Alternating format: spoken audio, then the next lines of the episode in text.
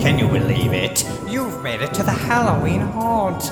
Welcome. Prepare yourself for alarming information, horrendous history, and profoundly perturbing poems and stories. Oh, here he comes now. Your ghoul friend and mine, the Halloween Haunter.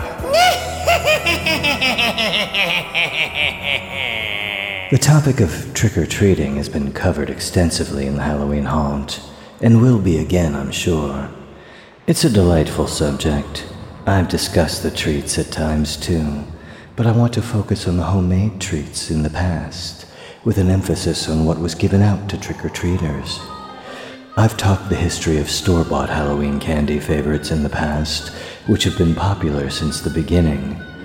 I will try to include links in the show notes. We will not go all the way back to souling, though, an early form of Halloween begging, but only back to the early to mid 20th century, when trick or treating was encouraged to discourage the typical Halloween tricks. Many enjoyed the apples with a candy coating, often caramel, which are their own genre of candy apple. The cinnamon candy apples were introduced in 1908 by William Kolb, a New Jersey candy maker.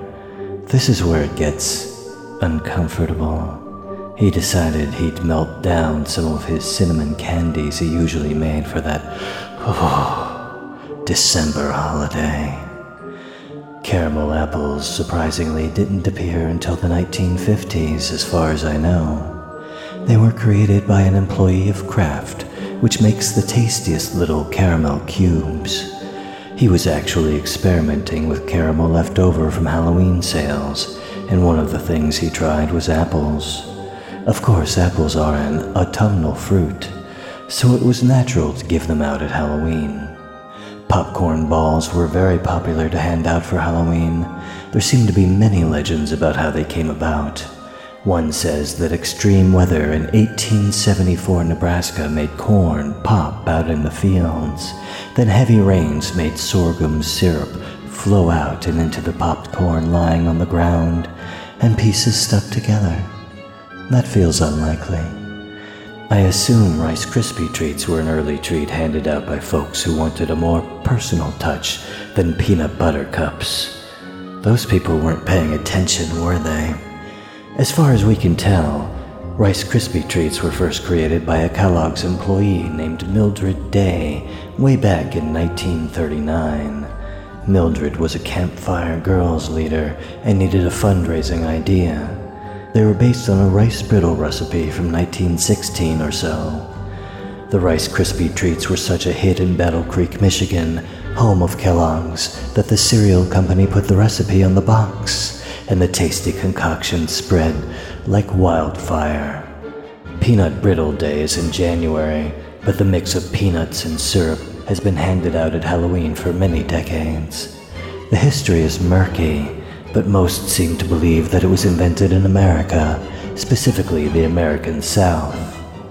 One story goes that around 1890, a woman in the South was making taffy, but oops, she added baking soda rather than cream of tartar. The lady didn't want to waste ingredients, so she kept cooking, and instead of a chewy candy, a crunchy brittle resulted. There is also a myth that Paul Bunyan's cousin Tony Beaver saved a town from flooding by pouring peanuts and molasses into the river, sticking it up. So the town was saved, and there were treats for everyone.